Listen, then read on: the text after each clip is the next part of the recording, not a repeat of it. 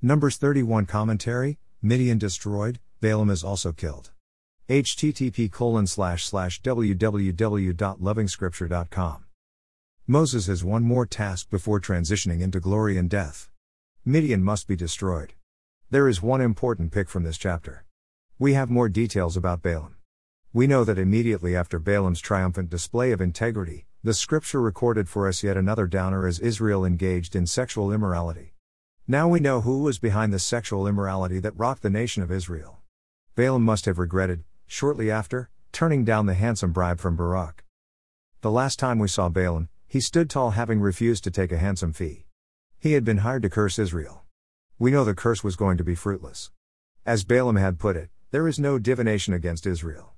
The Lord had put words in Balaam's mouth, the same way he had put words in a donkey. When the power of the Lord had waned off, Balaam returned to his usual self. He sought to curse Israel, but this time using a working formula. Sexual sin is always a working formula for diverting men's attention from their Lord to Satan. The working formula was this tell Midian chiefs to lead Israel into sexual sin. In this way, Israel would destroy herself as the Lord would not tolerate sin. It is this sin of Balaam and others that attracted punishment on Midian and Balaam himself. So, chapter 31 is a record of Midian's punishment.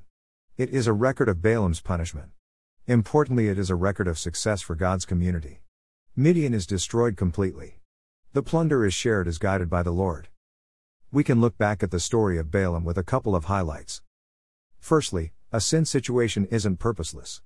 Israel's sexual immorality had the destruction of the nation for a purpose. Even today, the evil one knows how to get the saint destroyed, just cause him to sin. It is a time bomb planted in the saint's life. Secondly, when divinations and witchcraft fail, the enemy turns to vanity and sinful self gratification. This is always a working formula for destroying saints.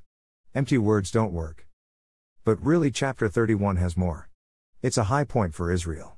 It looks like we are off to a very good start. Looking at the sheep from the plunder, there was so much of it to go round the entire community, one sheep per man.